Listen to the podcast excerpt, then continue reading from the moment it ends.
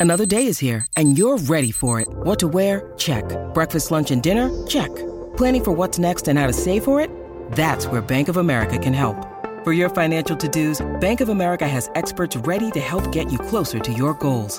Get started at one of our local financial centers or 24-7 in our mobile banking app. Find a location near you at bankofamerica.com slash talk to us. What would you like the power to do?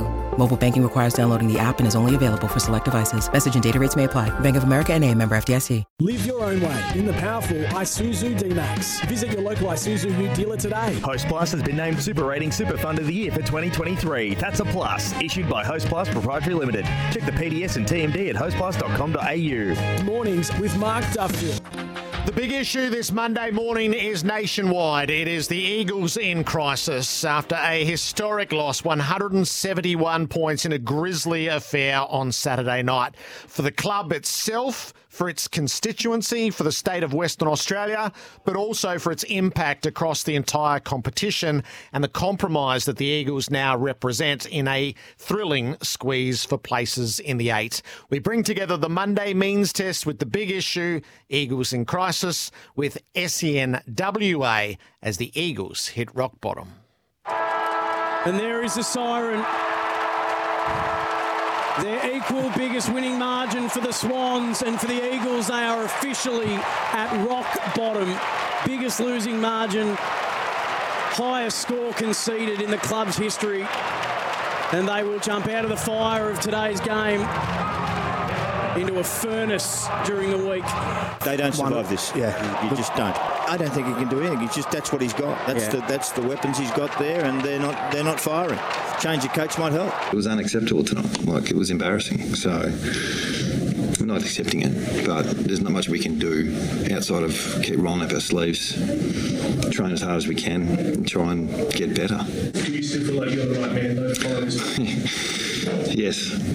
I, I know you laugh at that question, but Well, because you're asking obvious, it. Yeah. Well, um, uh, what do you think I'd say? We talk about in coaching, you know, are you, you're going to use the carrot or the stick. Well, Adam Simpson doesn't have a carrot and he doesn't have a stick. No one's going to want to go and play for this club because it's the worst that, that we've seen. They have resisted making changes when they needed to some time ago, and something has to give. Something has to give after a performance like that. Gerard Whateley and David King on the Monday means tests.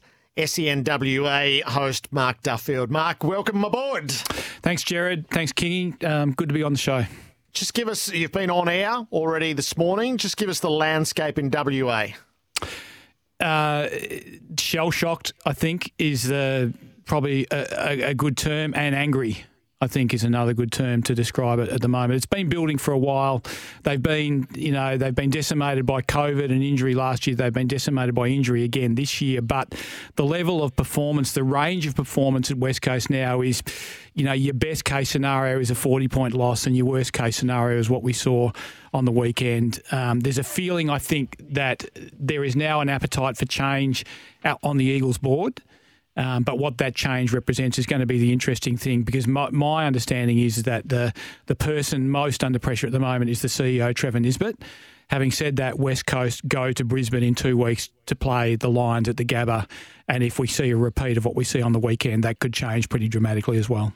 Kingy, were you, were you shocked by what happened on the field on Saturday?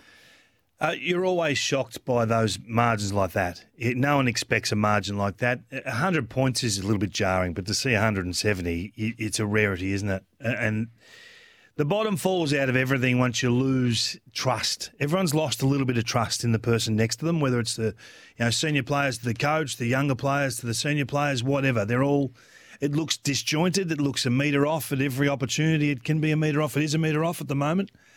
I, the first port of call for me is the sack system at the moment to go back to basic one on one. And yes, you're going to be towed around for a little bit and you're going to look a little bit vulnerable.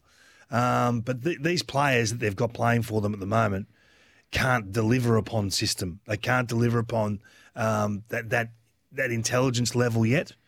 So maybe strip it right back. Remember Paul Roos style when he went to Melbourne. Is how we're going to play, and we're just going to compete and be in every contest, and we'll probably get beaten for talent um, across the course of 120 minutes, but we're going to learn and we're going to regenerate.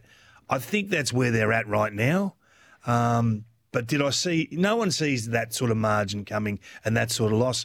Do I think they'll turn it around and win games of football? No, no one does. But this this is the challenge, isn't it? This is the challenge of coming off the back of being all in to win multiple premierships once you've won the first. Did you think, as the game unfolded, that this would likely be the end of Adam Simpson in in real time? In real time, um, I thought that he may say to the club, "Listen, shake hands, walk away. This is only going to do damage to me, my family, you guys." That that was the only option I could see of it ending. He he I've he's got enormous confidence in himself that he's the man to rebuild the club. Now he hasn't got a fair swing at it at the moment with injury. There are alibis. Not not here to make them right. Not here to make them because people think you're defending a friend. I, I'm not. I'm just saying there are reasons, tangible reasons why they why they're here. But if he feels he can't do it, or he feels the players are no longer 100% buying in with him, then he would walk in as a sensible man a, a, a, man who's going to put the West Coast Eagles Football Club first every time and shake hands and say, We're done here, we've been good for one another, and you work out the financials. I'm not as. I'm not, I'm not as hell bent on saying that he stays for the for the contract of two years and for the money. That that's not the Adam Simpson I know. So if people want to say you're defending a mate, I I know that about Simo. So it's not about money. It's about whether you can do the job. Now he still thinks he can. So, so he's basically saying to them, you can sack me if you like, but you told me six months ago that we were on this course together. This was going to happen, not to this extreme, but this was going to happen. Did you think in real time, Mark, watching on Saturday, that that would be the end of the coach? Oh, I th- look. My it's always been my understanding that the board has been rock solid behind Adam, and that they viewed him as the person to do this, and that they. I, I, felt that what happened with the board on the weekend, and particularly Chairman Paul Fitzpatrick, was that there was a, a, a suddenly jarring realisation that.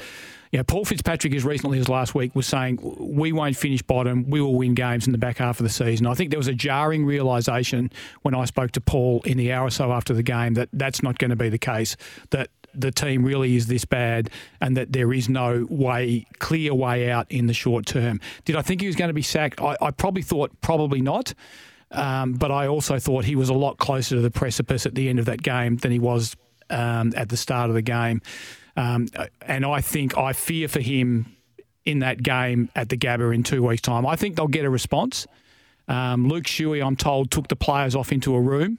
Um, and it was one of the reasons why Adam hasn't spoken to the players when he went into the press conference. And Shuey gave it to the players, and particularly some of the senior players who they felt did not play their roles and did not uh, lead in a manner that would enable the younger players to follow the way they needed to follow to avoid a result like that.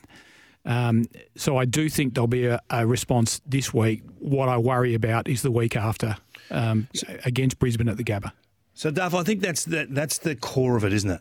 Is it just not delivering upon your role, or is it absolutely not buying in and not and not having the trust, not being united? I think that's the that's the differentiation here. And maybe when you see it over multiple weeks, you you can swing back the other way and say, well, it's just not there anymore. But but right now, these sorts of powwows, they give you the answer. The answer will we'll, we'll know. It's all well and good for, for Luke Shuey to do this, and then you see the next not the next quarter of footy, you'll see the next three or four weeks of footy, and if it doesn't return back to where it was, then that's your answer. So I, I, I don't really think we're there right now. But these sorts of conversations are the stepping stones to getting your answer. And David, I think you made a really good point. You made it um, on Fox last night, and you made it again today. Um, Adam needs to strip this back to something as simple as he can possibly make it. And they need to have one, two, or three KPIs that the players have to deliver on this week. I think if you're Adam, that's what you're looking for. And it's about, you know, intensity, it's about effort, it's about commitment to a simple task and a simple set of fundamentals. And he's always been, he's always run a very complex playing style, Adam, and it's been a very technical playing style. They've been a little bit of an outlier in the AFL competition where the, the way they've played, the way they delivered the 2018 flag was uh, uh, different to what Richmond were doing at the time, different to where the game was headed at the time. So it's it's a challenge for Adam to take them away from that to something more simple, more basic. But but that is what is in front of them now. And I think if he can't do that and if he can't bind them together to bring that over the next few weeks, then I think both he and Trevor will be gone by the end of the Yeah. season. Duff, it's a great point. I see uh, outliers win flags. That, that's that's my thoughts because if you're going to play the same as the others, you- you're three years behind. We've heard Sam Mitchell talk about that already. He's at the start of a rebuild. They were an outlier in 2018 when they won the flag. They were playing a totally different way, and people couldn't get their head around it. Collingwood are playing a different way now. People can't get their head around it. It's going it, it gives them a chance to go to the promised land. So outliers to me is not the problem. Um, it's when it, obviously the, outliers needs needs to be winning games of football. But I think Adam Simpson had a challenge at the start of this year to show that he could address that that game style and become become more of what the game is at the moment. Be be more of a contest team, an outnumber team, and go away from the uncontested mark game. So he had an awkward situation, Duff, where he had to show that he could make change as a coach and become part of what is 2023 footy. Yet was severely impacted by injuries with players that necessarily couldn't deliver upon this.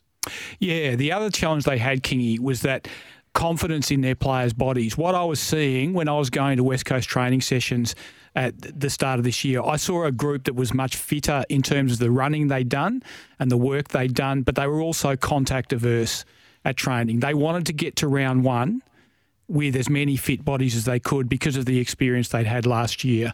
And I do wonder whether that plus the need to shift towards a more chaos based game, which they've been trying to do, uh, a more fast paced game, a game that was going to involve more contact than what they've been used to, whether that has led to a lot of these impact injuries that they've had, which has been a big part of the injury problem. There have been some soft tissue injuries. I think they've got broken athletes.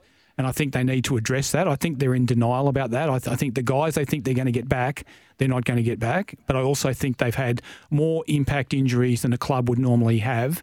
And I wonder whether the contact averse nature of their pre-season has contributed to that, that they haven't been prepared to what the game was going to throw at them come rounds one, two, three, four. The letter of the chairman last night, for, for me, it was just full of platitudes and excuses. It carried the line, we're not going to tol- tolerate performances of that nature, and yet clearly they are. It will turn. For Paul Fitzpatrick wrote, he made no effort to say how or when. It was impossible to find any accountability in it, and there was no appetite for change. So, uh, the West, the West Australians' depiction as the three power brokers of Western Australian of Western Australian football as as the Three Stooges, but more particularly with their heads in the sand. I thought that was searingly accurate, Mark. I don't know how you felt about that.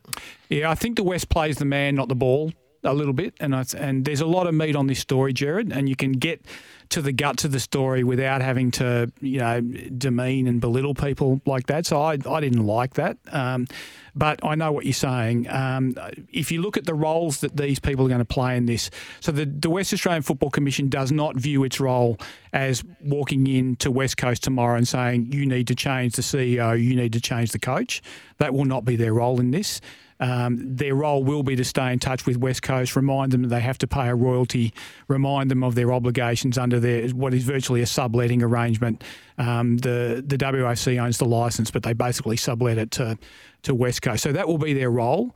Um, as far as Paul Fitzpatrick goes, I think Paul has been a little bit deluded all this year about where West Coast were at. He believed they would play finals with a good run with injury. I don't think any one else amongst us saw that in this group. I saw them with a good run with injury as maybe winning seven or eight games, and clearly they haven't had the, the good run with injury. And Trevor, I believe, is the one that the club has under the most pressure at the moment. They're looking at the environment of the club. It's always been a very stable club, um, which is great. But you get to a point where Trevor's loyalty to the people around him means there are a lot of people there because of their loyalty and not because they're cutting edge people in the AFL. And I think to be clear on where West Coast are at more than anything else, they are no longer a cutting edge AFL football club, and that's what needs to change. How big a problem is it, Kingy, for the for the whole competition right now to have a team like that? Yeah. Well, this is what the competition sets up. Look, the problem, the pro- uh, I keep saying this, and this is not necessarily a West Coast discussion. Yeah. There will always be this team, Gerard. You can have the worst team in the comp, but this is something well below that.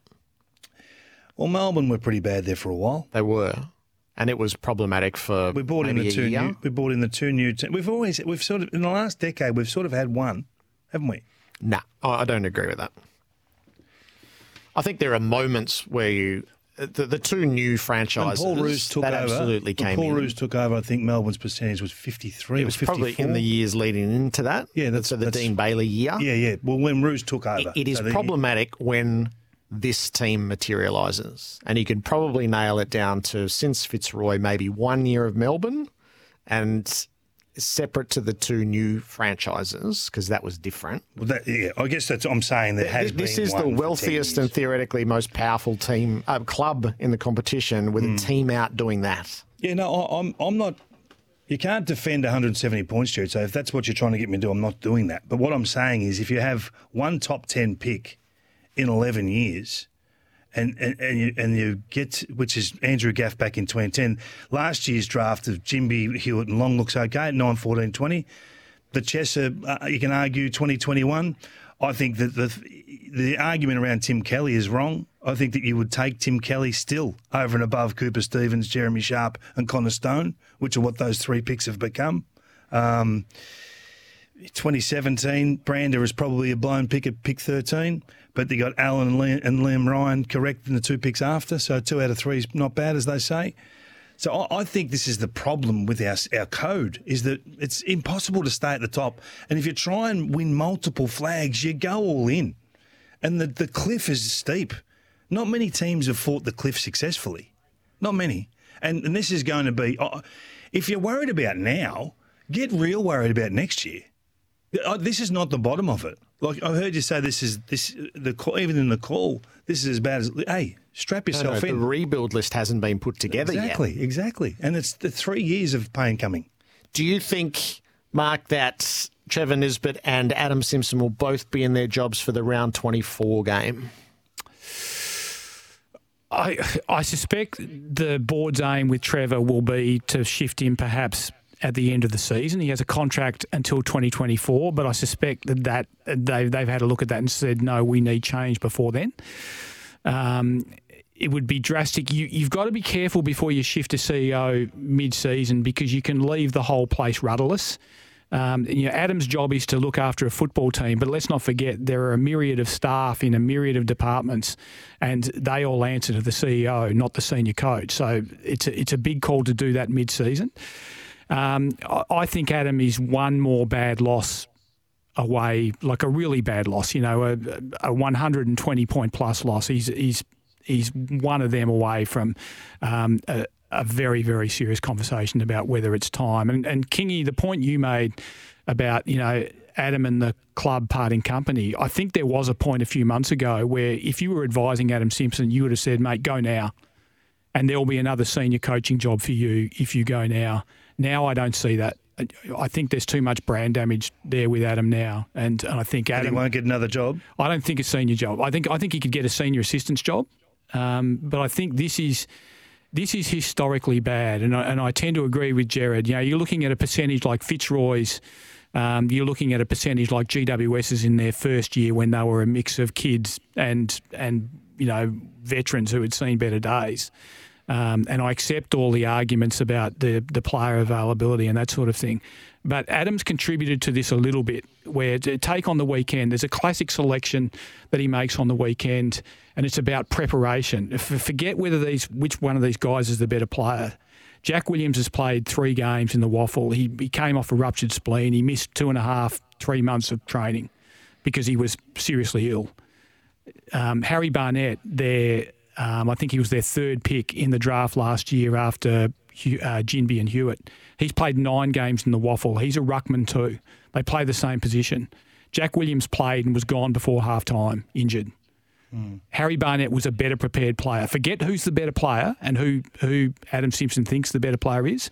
Harry Barnett was better prepared to play an AFL game. And I think there's been a bit of that across the board. They've been clutching at straws, going, he's really good, he's really talented, let's get him in there, as opposed to who is physically prepared to play an AFL game of footy. Now, through without having any choice about it, when they played Hawthorn in Launceston, they had five guys out there, and I stress he had no choice in this game. but they had five guys out there who were not physically prepared to play a game of AFL footy, and they got what they got. Um, the weekend was a bit different to that, I think. Do you think Adam Simpson will see through the rebuild, Kingy? Well, you just got you just got to work out what you believe, your own opinion, and it's fight or flight. He's a fighter, so you, you're going to have to you're to have to sack him, or he's to have to feel like he's putting his family in a position that he doesn't want to put them. In the end, this is a job, right? And as soon as it impacts your family, you make you, you take a different course. So I I know the man, and that's how he'll be thinking. He'll be saying, you know, I can do this. I can, I know it looks awful to the outside, and he'd be hurting, but he'd be thinking he could still correct this. He's going to go through the. He's thinking, I'm going through the rebuild. I'm charging through this until something happens where it changes. Now that may change next week. Duff spot on, and the, the the calls are coming thick and fast for him to be sacked, and that may happen. But that's not how Adam Simpson should be thinking, and it's not how he thinks because that's why they're the people they are. That's why they're the premiership coach, and that's why they're the, the, the, elite players that they were because they, they have a different psychology than, than us from the cheap seats. The big issue in footy after round 15 is the Eagles in crisis. Mark Duffield, thank you. We'll leave you to your SENWA audience. Thanks, guys. Pleasure being on your show. We'll continue with the means test next. Yes, welcome back to the show, or welcome to the show. Of course, we've done it differently today with West Coast in crisis. We're coming to you live from the Toolkit Depot studio out here at Optus Stadium. We've just been talking to Gerard Whateley and David King over in Melbourne, and now I'm talking to Paul Heath, my producer, who's got some text coming through on the Temperate Bedshed type text line, which, if you want to join in, is 0487 736 736, or you can even give us a call on 13 12 55. Peter. Good morning, Duff. Uh, what a weekend, hey? And uh, Rhonda was first on the text line as well, saying, Hey, Duff, listening to the show this morning, two things stick out. Your rundown of the 2021 decision to play players makes sense that maybe the injury crisis was brought about or made worse as a result. And the Eagles' lack of support for Jake. This is really sad and screams of deep internal issues. This is most alarming. Cheers, Rhonda. Yeah, I wouldn't say deep internal issues. I would say a club in crisis. Mm. I think that they have got so much on their plate at the moment that Jake Waterman and his condition became an unforgivable oversight for them. They should have been more caring and they should have been more involved with that. And I think you can tell that the Waterman family is not particularly happy mm. with with what has happened there. Um, and all we can say is we wish Jake well because this is clearly um, a, a serious health matter that is going to have to be dealt with, and he's going to need a bit of luck. Mm. And hopefully, if he gets that, he can get back out there and, and play footy and, and live a normal life. And if not, then, you know, it, it may be that it's a life re- that requires medication. So fingers crossed, and um, then hopefully Jake gets through. Mm, fingers crossed for him. Uh, Simon from Claremont saying, whose job is it to prepare the players to give 100% effort? The buck stops with Simpson. Disgraceful. That was, if Adam Simpson has one or two more performances from his players like that before the end of the season, he's gone. Mm. Because the one thing that no club can accept mm. is a situation where the apparent effort is um, is below the standard that is required to play AFL footy. Now, what I would say, and I think David King made these points when we were talking to him earlier, what happens when you are stripped of confidence and manpower that sometimes your ability to play and, and go to the contest instinctively and look like you're wholehearted mm. gets diminished. And this is why Adam has to strip this back. It has to be about one, two, or three key basic fundamentals and, and the real keys, the absolute um, non negotiables have to be about effort. And if he can deliver on that, he's half a chance to get through. But if, if they turn it up again, um, or are seen to be turning it up again, because no no player goes out there and intends not no. to try. Yeah. It is just the state of mind that they're in, the state of mind that the team is in. Sometimes it leads to them looking like that the way they looked, and it's unacceptable. Um, but he has to strip it back and simplify it as much as he can so that if nothing else, they get effort and, and they are seen to be giving effort. Mm. Uh, one more before we hit the news. Uh, West Coast are a disgrace. Sack Simo, they are in denial, uh, own the fact they are just rubbish at the moment because the fans are jumping off the ship. So this is the challenge that you have when you've been in premiership contention. When are you no longer in premiership contention? Yeah. I believe that West Coast reached the point where they were no longer in premiership contention in 2021. They believed they were still there in 2022, and I just get the feeling that because 2022 was so ruined by COVID and injury, they felt that with luck, with their senior players staying out there, that they could be playing finals this year. Well, their chairman said they felt they could play finals this year. They were wrong and they got it wrong and they pushed on when they needed to back off and they needed to be more. If they'd have done that at, at the end of 2021, Mm. then I think we're talking about a slightly different scenario. Um, if they hadn't done the Tim Kelly trade, and this is no disrespect to Tim Kelly, who's played very well and was one of their better players in the weekend, but you know, three players for one player Yeah. is what you're giving up.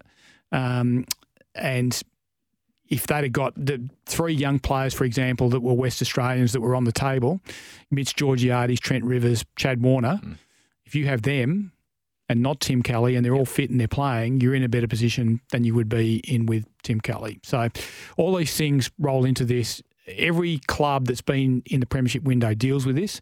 West Coast haven't dealt with it well. Mm. And there's intangibles that the young players bring as well, isn't there? You know, along with their skill and everything like that. which Energy, helps turn over the enthusiasm. Yeah, Yep, exactly. absolutely. Yep.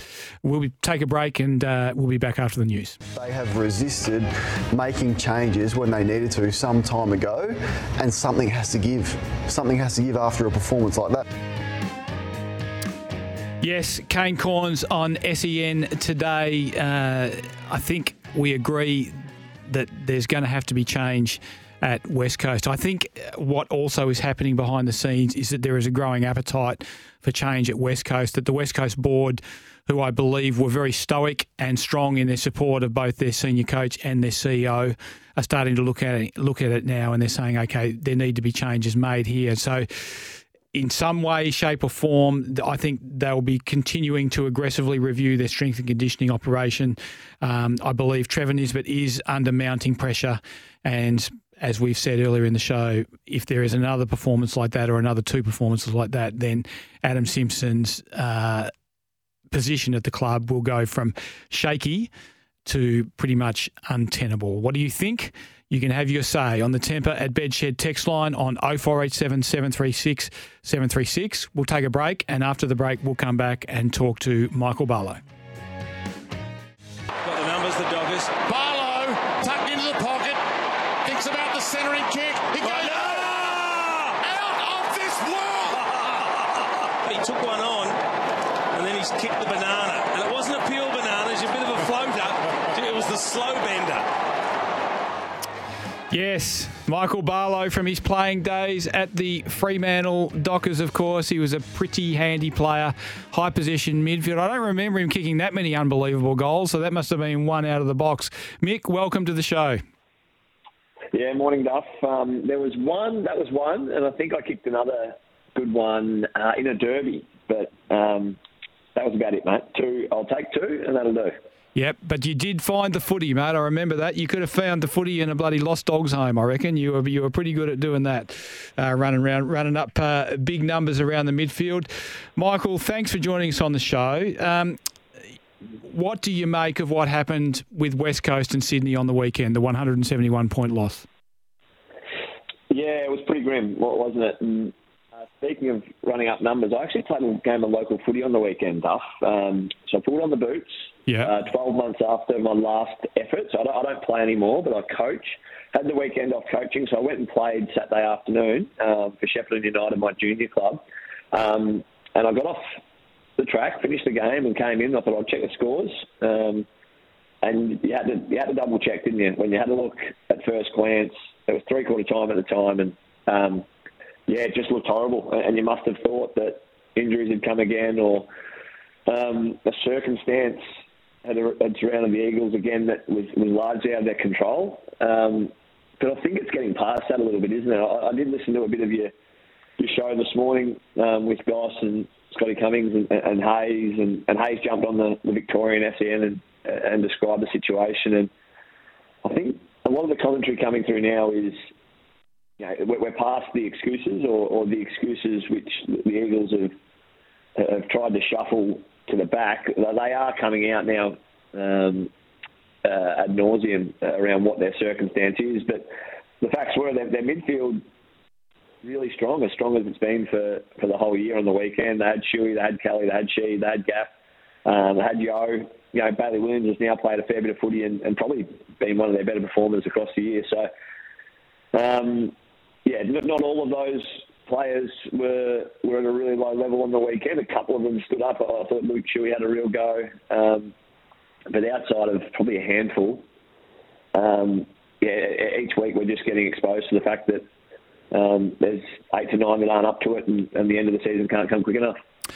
So, can Adam Simpson survive this, in your view? Being a, a, a, player, and you've been a player in strong teams and in and in weaker teams, um, does it get to a point where you simply need to change the coach? Um, I just don't think it serves a purpose at the moment in terms of what what's going on with the club and um, you know, new, a new coach in the short term um, going to be the same issue. So the, the availability is one thing. I think they'll get a few back in, in time, but you know they're still going to be up against it with personnel um, for the rest of the year. I, I Hayes summed it up really well. Um, listening to him this morning uh, with with Kane and Bucks on the Victorian SEN around all departments are right under the microscope, aren't they? So the coaching is one thing, um, and the list man, I'm, I'm interested to know how how in depth or how in touch with the list management decisions the coaching um, actually is involved with. There is an element of it, and there would be a connection, but largely you trust list management to get their job done and get get a um, competitive side and, and get that next wave of talent in, and it just hasn't come. There's been some circumstance around Daniel Venables um, and some other that's probably been taken away from that, that list management couldn't foresee. Um, but yeah, I, I think from a coaching, I do have empathy and and a, and a connection, I think, with what, what Adam Simpson's doing and how he's going about it. And I do feel that, that they've got to stick with him, in particular for the rest of the year, because I don't think it serves the purpose bringing anyone else in now. Um, but yeah, I think the, the jungle drums are beating, but from my point of view, uh, there needs to be a lift from the players. And I think that the post game from Adam Simpson, if players are sitting back and, and listening to that and thinking they can just go through the motions of training again this week and roll up to the game on the weekend against St Kilda, and um, you know that's all right. Adam Simpson will will take the brunt of it. They've got to pull their socks up and get to work because um, I think the time's come for a lot of these guys to actually um, yeah, open themselves up and, and commit to 100% effort if you are Adam Simpson this week and you were trying to find a spike, a, a, a, redemptive performance when you play against St Kilda this weekend, what would you be doing? What, how would you strip this back to to get a sustainable game plan given what you're likely to have on the park? Yeah, I think, and even and you'd be you could probably help me out, Duffy, in terms of in terms of players like uh, available to come back in. Is there a is there two or three that are coming back this week? Not really. No, not, not really. really. Okay. So, so the, the, we, we, thought that Jeremy McGovern might play last week, pulled up tight. Yeah. Now the suggestion is that there might have been a little bit set, a bit of a setback. Now we'll we'll have a watch on that during the week, but I think the feeling yeah. is that he might not play again this week. Shannon Hurn might be close-ish. And Jamie Cripps is not far away, but given the amount of footy that Jamie Cripps has missed, maybe, you know, if they can, maybe should come back via the WAFL. So, in yeah. terms of the cavalry coming, no. And we also need to remember that Tom Barrass had two head injury assessments on the weekend, so mm. he'll be watched during the week as to whether he can play. So, okay, that helps with my uh, next next. I thought if there was two or three likely to come back in, statement would have needed to be made around selection, in, in my opinion. I think the name everyone's looking at at the moment is Andrew Gaff, who's who's been rolled down on, on form, along with a lot of his teammates, obviously. But I know they've only got two or three in the WAFL. At stage, you, you've probably just got to put the hand up and say, look, let's play Zane Trew on a wing, and let's let's actually make a bit of a statement here. We love Andrew Gaff, and we know what he's done for a long time for us. But is this something that just exposes um, the rest of the group to understand um, from a coach, yes, they don't have many levers to pull, but he is a lever to pull. One of our most highly credentialed players, uh, players played a lot of footy for us. A player that's down on touch at the moment and wouldn't be playing if we were, if he was playing this way in a, in a side that had 32 to 34 available players. Um, so there, there's that lever that he, he can pull, and people will say, well, there's only two or three playing in the WAFL, they're not up to it. Well, you've got to try something, and you've got to try and get um, a response in some way. Training, I did think about this today. It's like, what do you do in terms of your your review, and, and how do you go about the week in terms of training? I'd imagine they've tried a lot of things already. So they would have tried little circuit breakers like not doing a review and, and getting down to the beach or or going bowling or just doing a team activity or whatever it might be. If they haven't been doing that, doing that, as simplistic as that sounds, that's something you do need to investigate to be able to kind of get a spike and, and, and get some morale around the group and, and understand that you're in this together. Um, so there's a couple of opportunities there. I'd imagine they've tried a lot of things. I think the main one we keep coming back to is okay, they haven't got many levers at selection to pull. Um, but yeah, something needs to give. I think with some one of their one or two of their more experienced senior players that just aren't delivering. Yeah, it's a good call. They need to send a strong message, and if there are very few options and they still are able to send the message with whatever option they have, then that message gets sent, and it may be one that the senior players may heed. Hey, got a text in. Uh, Roy wants to know how did the marathon go with your sister? I did, did a marathon. That was back in January, uh, around New Year's. I went to went to Hobart and, and ran the marathon uh, with my sister, and she um, she got her target time. She got about four hours. I wanted to do a sub three hour duff, and I, I did. I was aware that the Hobart marathon would be a little bit more uh, bit more of an incline than what I've been training for, but the last six k's absolutely torched me, and um, I was lucky to finish in the end, but I got a three hour seven minute, which wasn't too bad. Um, but I'll look to, to go back and, and do a better time at some stage in the um, in the future. Enjoyed it though. Michael Barlow, thanks so much for joining us on the show. I hope you pulled up well after your game of footy on the weekend, and thanks for your input uh, on the show this morning. And uh, look forward to talking to you again soon.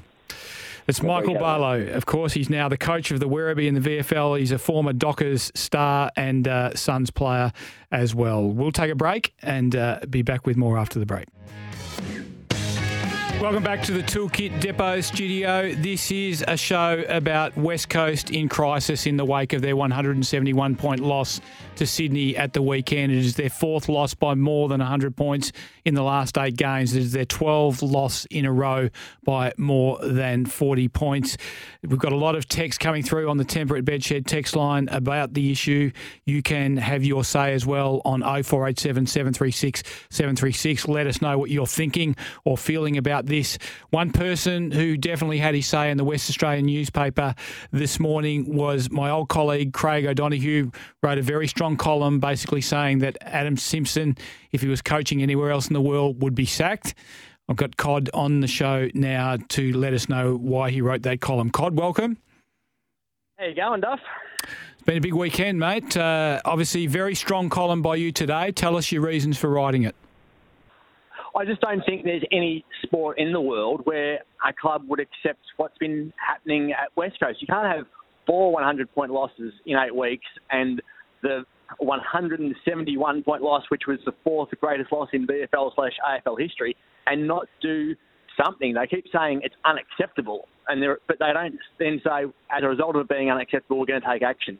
The only person who seems to have action taken against him is Xavier O'Neill, who gets dropped every single time he plays. Everyone else is okay to just keep meandering along through what's happened. So the buck has to stop with someone over the fact that every single year there's been a problem, whether it's list management or recruiting or injuries or form or all these different things, and but no one is going to pay a price. The fact that Ken Hinkley doesn't have a contract next for next year at the moment at Port Adelaide and but everything at the West Coast is okay when they're on the bottom of the ladder and getting flogged every single week. Something has to change, and they're not prepared to make any changes.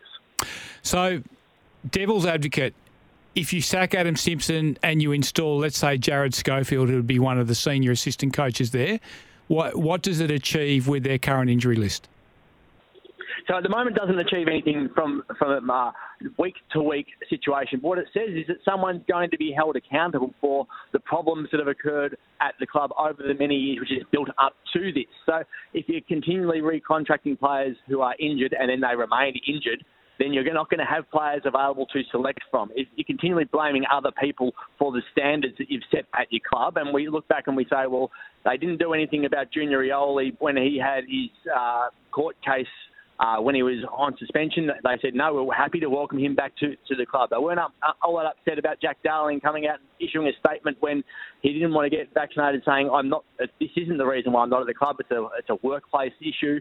They've got all these other, uh, the, the, when Kane Cornes came out and said they were fat, no, we're not fat. We, our standards haven't slipped. Well, the next year they say, oh, our standards did slip. So there's always something going on about what's acceptable, and they seem to accept a lot of things that they then say are unacceptable but they don't make any changes about that. So I think that the the standards, the what they've been um, prepared to put up with over so many years has led to this debacle, and someone's in charge of that.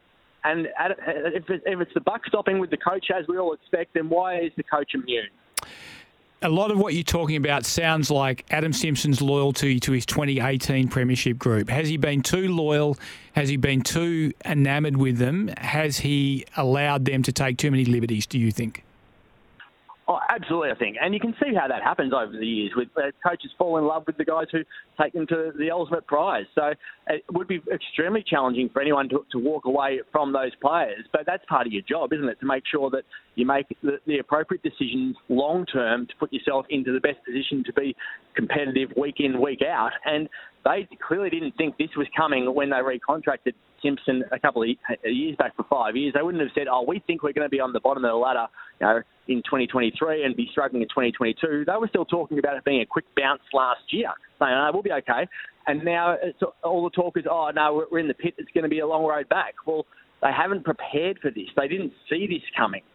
And if, if you, your vision for the future is so far away from what it actually is, then it's a problem. So, when you were watching it unfold on the weekend, Cod, what were you thinking? What were you What were you thinking as you were seeing this unfold? The lack of effort, the lack of intensity, the scoreboard just mounting relentlessly. I think Sydney were 100 points in front at the 14 minute mark of the third quarter. Uh, the first 30 seconds was concerning because it was like, hang on, you expect them to at least put up an effort to start the game, and they've been saying, well we, once we get our, our star midfielders back, we'll be all okay in the middle. Well, they're getting flogged out of the middle constantly now with those guys there. So you're thinking, well, this isn't good. And uh, lack of tackling and lack of, of, of pressure when the game is on the line early, and you're going, well, there's something off here. This just isn't going to work. And then it just became out of control, and it was one of those ones where you're thinking, could they actually lose by 200? We were saying at one point because that was how bad it was looking. So it was shocking to watch. And your immediate reaction is, well, there's going to be fallout. There's going to be something happen here. No coach can survive this in world sport.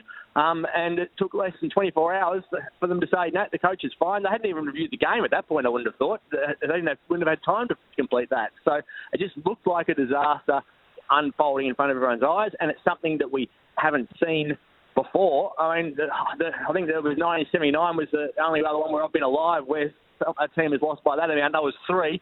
So we certainly haven't seen uh, 171 point demolition um, of a footy team uh, in, in, that, since I've been alive. So uh, it's not something that we'll um, are we likely to see into the future. I would have thought either. So if you're not going to make a statement when you lose by that much, then you're always going to improve, aren't you? They're not going to lose by 171 this week, so they're going to go forward if you're the list manager at West Coast, I'll, I'll, give you some names of senior players. You tell me whether they're there next year or not if you're the list manager. So Shannon Hurn, I'm assuming gone. Gone. Yep. Luke Shuey. Gone. Nick Naitanui. They have to pay him out with the contract, but clearly, uh, but he's not playing, so he has to go. Um, Andrew Gaff. Gone. Jack Darling. Darling's probably one I'd, I'd, be inclined to keep just because they lack enough key forwards in, in general to um, to be able to com- be competitive and allow uh, some of the other younger ones to, to develop. So I think he's one who might you might survive. How many list changes do you see West Coast making at the end of this season? Last week I said about eight, um, but uh, then it'll be interesting to see whether they go even harder. Uh, because yeah, when you see these sorts of results continually happening, they're now finding out that players who they thought might be good enough to play are actually just depth players who are never going to have a real impact on the list and, and can't handle the level. So uh, it might get even bigger than what we thought a, a couple of weeks back. Yeah, I still think eight's the number. I think it's hard to do more than that and and and get meaningful improvement anyway. So um, I'm guessing eight is still about the right number. Craig, it was fascinating reading your column today. It was a really strong column. You uh, you put it all out there and, and had a really strong view, which is what columns are supposed to be about. That was in the West Australian newspaper today. Thanks for joining us on the show. No worries. Have a good day, everyone. Craig O'Donoghue, he is a senior sports writer at the West Australian newspaper. Give us your thoughts on his column. You can do that on the Tempur at Bedshed text line on 0487 736 736, or you can call on the open line on 13 12 55. It's time for some news. Welcome back to the Toolkit Depot studio for the second hour of the show this morning getting a lot of text coming through on the Tempur at Bedshed text line on the Eagles. So that is 0487 736 736 if you want to have your say. And uh, Paul Heath is with me in the studio. We're going to get through a few of them at the moment. It's all positive stuff out there, Duff. That is for sure. Uh, we'll start with Luke saying, I know this doesn't align with uh, most of the media's pro Victorian agenda, but the AFL must give West Coast Eagles a priority pick. All list mismanagement is self inflicted. That's not an excuse. If West Coast are as bad as everyone says they are, hint they are, then the AFL must act. It's binary. Thanks, Luke. Yeah, look, it's a good point. If I'm West Coast, I'm asking the question. Uh, you have to ask the question in the interest of your own club. I I think I, I, I don't. I'm I'm not. Mm. I'm not a great one in favour of you know priority picks and, and those sorts of things. Uh, I, I do think the draft will tend to take care of this. And if you look at the hand that West Coast is likely to take to this draft, particularly if they split the Harley Reid pick, Mm. which they're almost certain to have, then I think it will be a very strong draft hand. And you still, whether you give them priority draft picks or not, you've still got that time lapse between when you get the kids and when they become functional and powerful AFL players. But if you're the Eagles, you know your your your interest is your football club, and you have to act in the interest of your football club. So if I'm West Coast, I'm definitely at least asking the question and putting the request in. I think they should. I don't think they will though, um, because it's it's an admission, isn't it, of how ba- of how bad things are in a way to ask for that sort of help. And I don't know if they're still realistic about what's on their doorstep.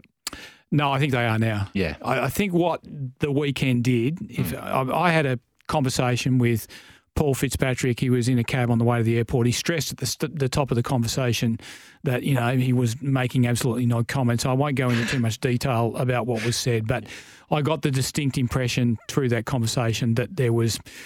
Um, it was almost like the penny had dropped like a sledgehammer uh, in, in through the course of that game. This is really bad. There is not going to be a second half of the season resurrection here. Um, this is going to be a long fight to get through and out of this. I, I, I certainly, um, you know, just more from the tone than the words he said. I, I, I got the feeling he was shattered, and I got the feeling that he was genuinely alarmed at where the club found itself.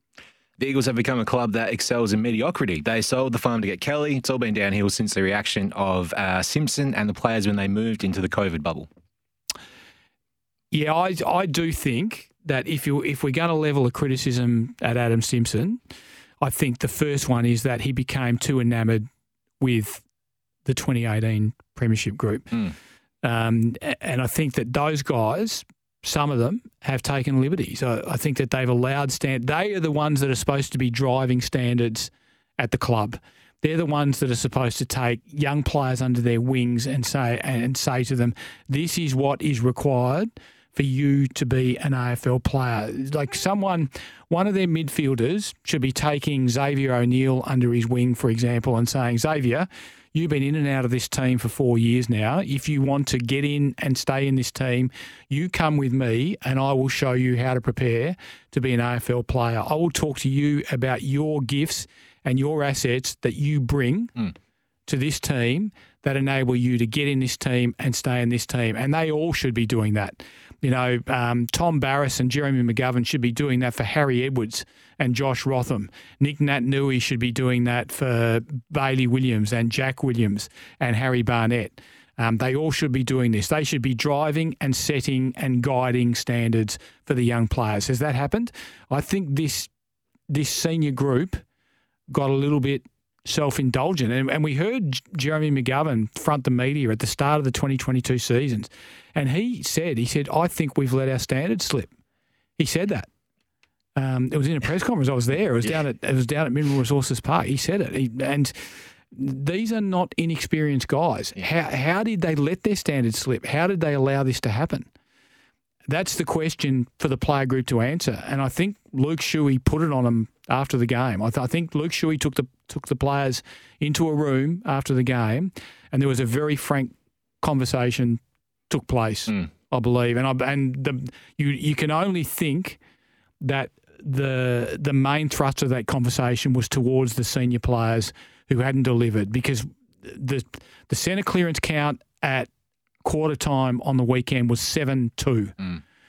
Tom Hickey had the first two clearances, which resulted in Sydney goals inside the first two minutes of the game. Now, it didn't help that Bailey Williams, who's probably their most improved player this year, had air swings hmm.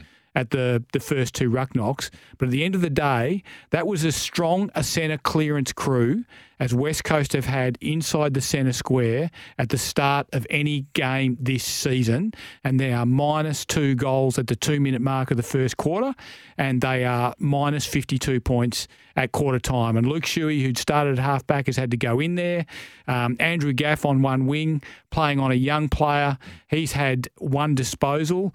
Um, J- Jayden Hunt on the other wing has had five disposals. The two players that they were on, Braeden Campbell and Errol Gulden. Errol Gulden's had 11 and kicked two goals. Braeden Campbell's had nine and delivered the laser drop punt that found Logan McDonald for his second goals. These are senior players. These are players that the junior players at West Coast are looking to to give them guidance, to set standards, mm. to set the agenda. And I hope that what Luke Shuey said in that room mm. Drove that home. And you would hope that you see a real spike in performance this week because if you don't, uh, Paul Fitzpatrick can put out a statement if he likes and can say we're behind the coach, but the coach is dead in the water. Yeah. It's not a matter of when, uh, it's not a matter of if, it's a matter of when, unless they can fix that intensity and effort. Uh, just on Barrass, uh, when you mentioned him there, is, is it usual to have two concussion tests?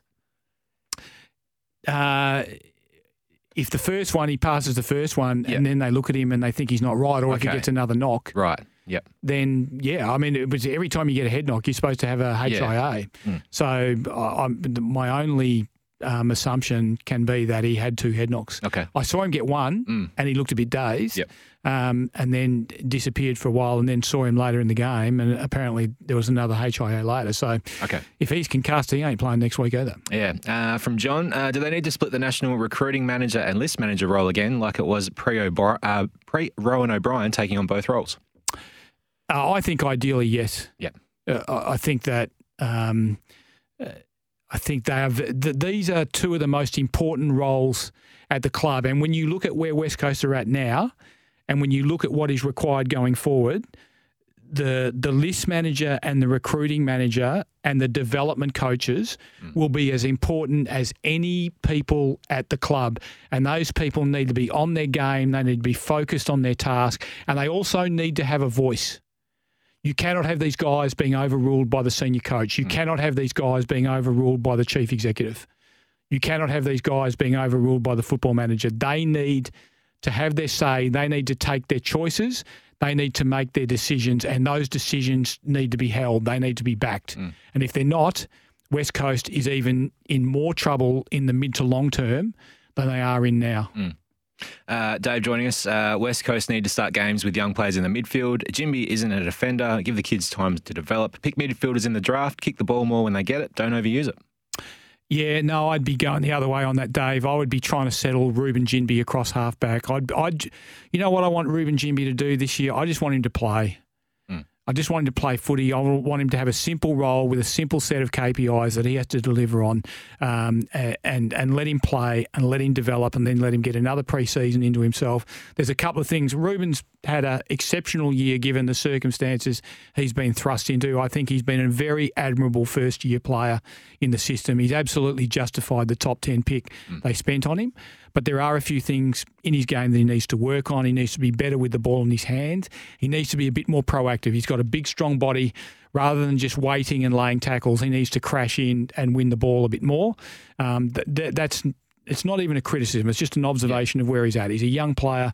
He's doing a good job, um, but let him settle. They've asked a hell of a lot already. Big time. Of Reuben Ginbey in his first year. You look at Elijah Hewett on the weekend. Elijah Hewett has 16 disposals. He delivers the ball to Jack Darling with a nice, um, he saw him and he hit him.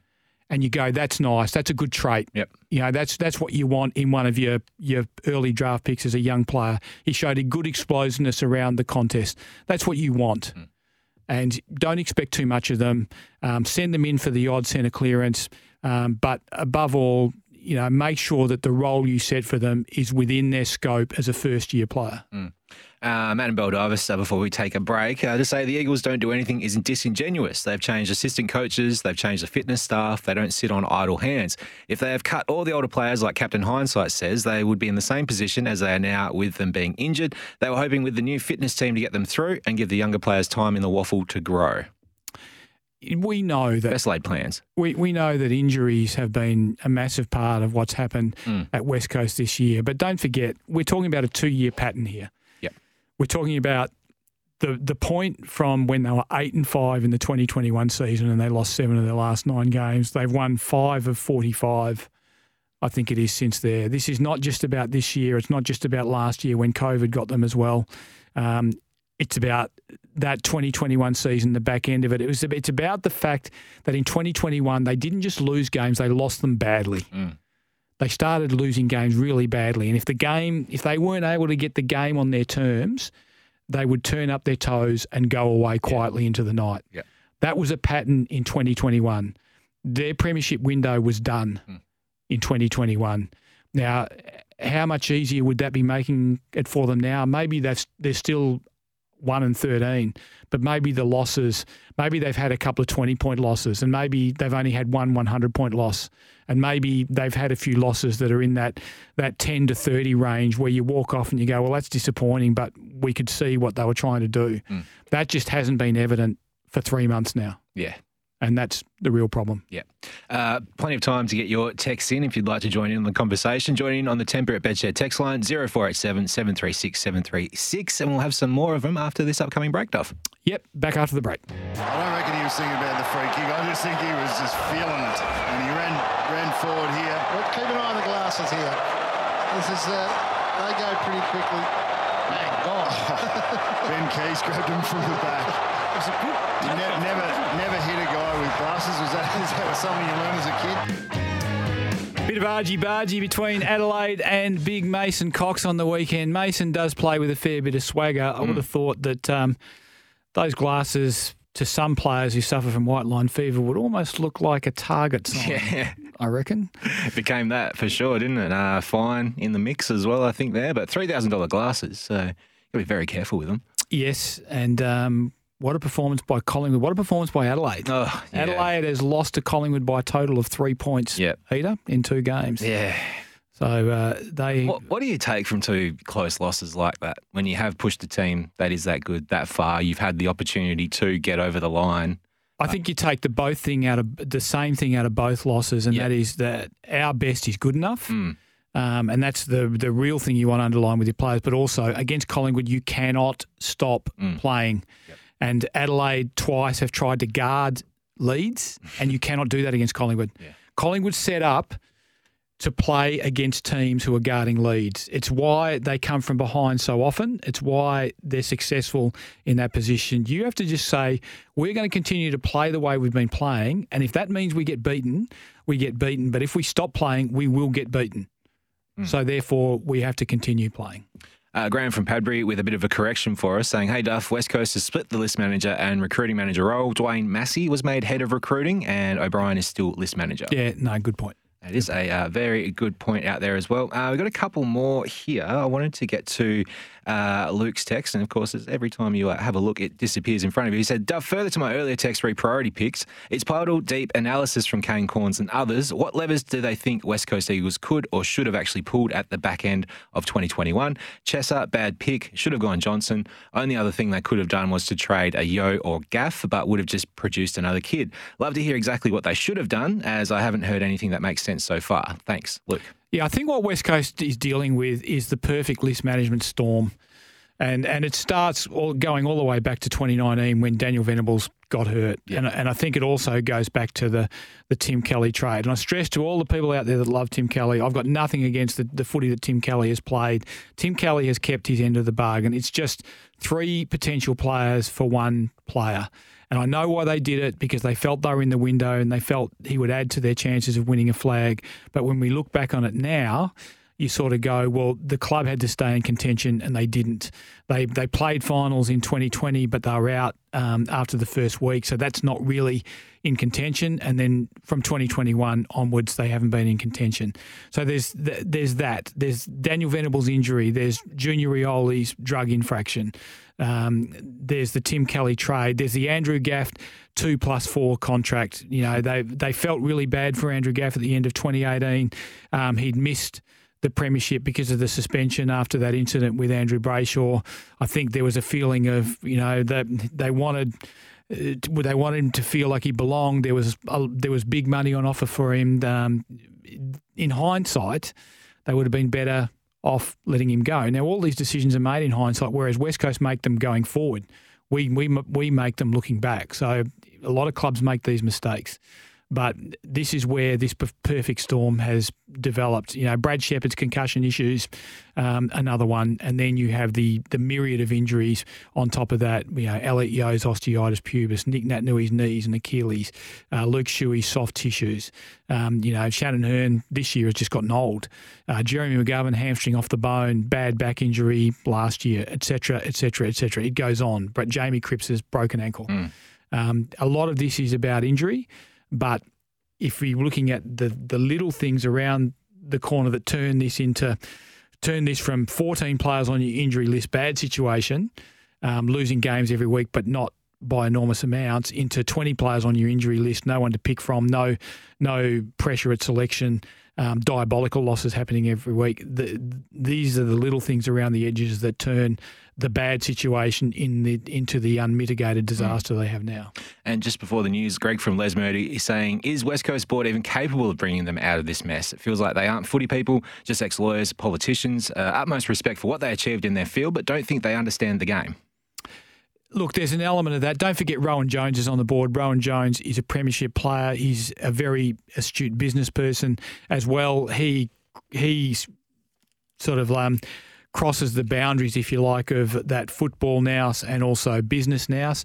Don't forget Trevor Nisbett sits on the board. Trevor Nisbett has been, you know, was one of the best football managers, if not the best football manager in the AFL in the 1990s. So he understands the caper. He's always been a strong football CEO. The question with Trevor obviously is, has he been there too long? Trevor's strong suit has always been loyalty. He's very loyal to the people who are loyal to him. Mm. But are the people loyal to him necessarily cutting edge people in AFL football these days, West Coast current situation would say they probably aren't. Mm. Um, so it might be time for, for Trevor to move on. But I think Trevor has a lot of love and care for the West Coast Eagles Football Club. I think if he um, resigns himself to the notion it is his time and mm. his time is up, I suspect he will want to leave a legacy where he's got the club in the best situation possible. So Trevor's view at the moment is that they need to draft. Um, and I think that's right. I think when you're down where they are, you trade for show and you draft for dough. Mm. And I would urge them to stay the course with that. If someone falls off the back of a truck in the preseason draft or in a free agency deal, take them by all means, take them. But um, your next crop of contending players for a premiership comes from the top end of the draft, mm. and that's what West Coast need to do this year next year and probably the year after as well. Mm, yeah, Duff, it's been all doom and gloom so far this morning, but let's try and give a little bit of hope uh, for Eagles fans out there because after the news, we're going to be joined by WA State Talent Manager Adam Jones. He's going to update us about the State 18s. They had a great win against uh, South Australia on the weekend. They had a bit of a down performance in their first game, but he's going to give us a bit of an idea of what might be out there for the West Coast Eagles fans if they are heading to the draft as hard as they should be. And five players we're going to ask Adam about, and uh, you will find out who they are after the break. Give us your thoughts on the Tempur at Bedshed text line 0487 736 736 or call us on the open line 13 12 55. This is Mornings with Mark Duffield on SENWA. If I was Adam Simpson, I would I would be having a weekly conversation with myself, um, with my family about what's next because I don't. It's not doing his. Um, it's not doing his brand any good at all, and it's and it's he's he's clearly not able to help the West Coast Eagles at the moment. Nathan Buckley with the thoughts of a person who's been in the coach's chair, of course. Uh, Bucks Adam Simpson's adversary in the 2018 grand final is when he was coach of Collingwood. And uh, yeah, let's not forget people that uh, as we're chewing through this issue and talking about people's futures, that we are still talking about people. And uh, Adam Simpson certainly, I think, would be that would be weighing very heavily on his mind whether he thinks he can do this or not. What effect does it have on him? What effect does it have on his family? We'll take a break and be back with WAC talent manager Adam Jones after the break. Welcome back to the Toolkit Depot studio. Massive show today. Of course, West Coast in the pit, as Adam Simpson has described them, the club in crisis. Will Adam survive? Will CEO Trevor Nisbett survive? Will other key club figures survive? Because it looks like there may need to be a big overhaul through that club. Uh, a lot of your messages coming through on the Tempur at Bedshed text line today on West Coast. Uh, keep them coming 0487 736 736. So, brighter news for West Australia at the weekend. Our state 18s, after a very disappointing performance first up against the Allies, had a stronger performance in their second game against South Australia as the curtain raiser to the Fremantle Essendon game at Optus Stadium. And to talk about that, we have state talent manager Adam Jones in uh, joining us on the show. Adam, welcome. Morning, Duff. Thanks for having me on. Sounds like you've got a special comments person there with you as well, Adam. Yeah, my little daughter's in the background, so she's just pottering around, but she'll be okay. She'll probably make more sense than both of us anyway. exactly. Um, so a good win by West Australia, an interesting positional change done for this game. The the person that many of us think will be the the top West Australian picked at the national draft later in the year, Daniel Curtin played as a midfielder and not as a power defender in this one. No, absolutely. Um, we, we felt um, we, we got really beaten up around the ball um, in game one versus the Allies. Their, their running power and um, the strength around the ball um, really hurt us. So um, Daniel, who'd been playing a little bit of midfield for Claremont in the Colts uh, and looking quite reasonable, he actually been really wanting to get in the midfield at training. You'd see him. Uh, sitting around all the stoppage structure training stuff, just listening in. Um, so he sort of got his wish as well, um, and it really helped the team out on the day. So 26 disposals, six clearances. Can he translate into a big bodied AFL midfielder, or do you still see him as a key position player at that level, Madam? I think um, we we know he's going to be able to play a key position, and I think he's he's on track to be able to be a, a very strong midfielder as well.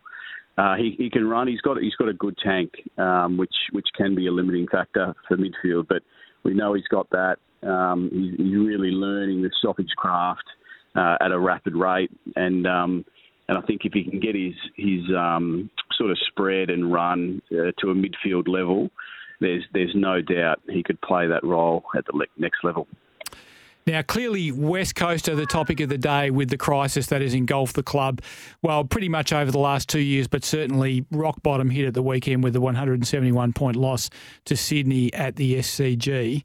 But my feeling is that if West Coast can translate the number one pick in the draft into three top 20 picks, they should do it. And I believe there will be five West Australians who will be in that region that they could pick if they wanted to go local. Clearly, Daniel Curtin is one of them. The other four I would suggest are um, Mitch Edwards, Koltyn Tholstrup, Riley Hardeman, and Clay Hall. Tell us how they went on the weekend. Yeah, I think you, you got all the right names there. Um, those those boys performed really well. We probably had um, yeah, a good sort of dozen boys play well, and, and the five that you mentioned were, were in the mix. Clay Hall probably led from the front with the 30, 35 disposal, nine clearance game. Uh, son of Derek Hall, he, he's a running machine and, and he worked really hard all day. Uh, his connection with Mitch Edwards in the ruck, and they've played a lot of footy together at Peel Thunder. Um, so that was clearly visible um, with with yeah, the, the hit outs to advantage to Clay. Um, sort of really helping the team. I think we were plus 20 in the clearances for the day, so that was that was um, really dominant. Um, Riley Hardeman, yeah, cross half back, uh, had the 20 touches and, and looked um, a super player on the day. He's really improved his, his intercept marking. Uh, he's always had speed and run and carry from defence, but he's added this uh, intercept marking to his game, which which I think will really appeal to AFL clubs. Uh, and then Koltyn, who who missed our first game, he was close to playing. Um, with injury and then came in. Um, and I think recruiters were really wanting him to see uh, him play a really strong game. He's he's played uh, league football and he's probably more playing a, a really important role at league level, uh, not not as as much showing his individual flair. Uh, but he finished with, with 20 touches and a goal on the weekend and was pivotal in, in helping um, that midfield forward connection. Uh, he was used uh, as, as that lead up quite often, and he showed composure and class and skill throughout the day. So yeah, after our first game, Duff, I, might have uh, questioned whether we'd, we'd have that many um, looking sort of towards that first round, but uh, but they really stepped up on the weekend, and if they can continue that, I've got no doubt there'll be some attractive prospects for that first round, as you mentioned. What about some of the other names that we haven't talked about so much? Because those names have been talked about a lot. Were there players that bobbed up for you on the weekend that you that you liked and maybe coming into draft calculations? Yeah, absolutely. Um, so one one player and West Coast supporters will be pleased to hear that uh, Oscar Hine Baston, uh, one of their next generation academy players, uh, he's he's come in and, and, played as a small defender, and he's been outstanding over the first two games. Um, you can see that uh, he's got tremendous speed, and his, his ability to shut down um, dangerous small forwards has been a real highlight over the first two weeks. So he's one. He, he had a job on South Australia's dangerous small forward and, and basically kept him touchless uh, for the first half. I think the player was able to get a late goal uh, in, in the last quarter, but he's gone really well. Uh, young bottom major, um, uh, Beau Allen, had the job on um, Moir, one of the top rated forwards for, for South Australia, and he did a terrific job on him, kept him goalless and, and impactless. Um, so those two boys are fantastic. We, we, we brought in a couple of other 19s, uh, Joseph Fonte and Riley Wills. Uh, and for a first game, those two um, were, were, really pleasing, and you, you, hope they can build build on that uh, over the next two games. And then uh, another regular name uh, in the AFL circles, uh, O'Driscoll. Um, this this one of the Aiden variety. He he was fantastic on the weekend. He was really quiet game one. Um, but his work ethic we felt in game one was, was, was up there, but he just didn't get the reward. But on the weekend, he got the reward with 20 touches and a goal as well. Uh, and he, he was pivotal um, throughout the day in, in linking up and um, and providing some some forward pro, uh, propulsions uh, from our from our defence in midfield. So no, we had a number of winners on the day, so which was pleasing. And another West Coast um, NGA prospect is Coen Livingstone. Is that right? And uh, how, how, did he go? Now Coen was was great. He um, he's, he's had a really strong impact at Colts level, and you know the, the question always is, can they translate it at, at national championships? And uh, his work in the ruck, uh, we, we sort of Mitch Edwards got a corky throughout the game, and um, was a little bit sore and spent a bit more time forward. So Carl went into the ruck, but we didn't lose anything. And yeah, his, his ability to connect with the Rovers is, is his absolute strength.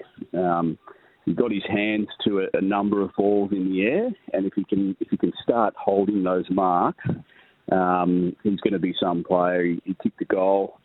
Um, and and had a hand in, in a couple of others. So yeah, it was a, it was a good day for for Coen.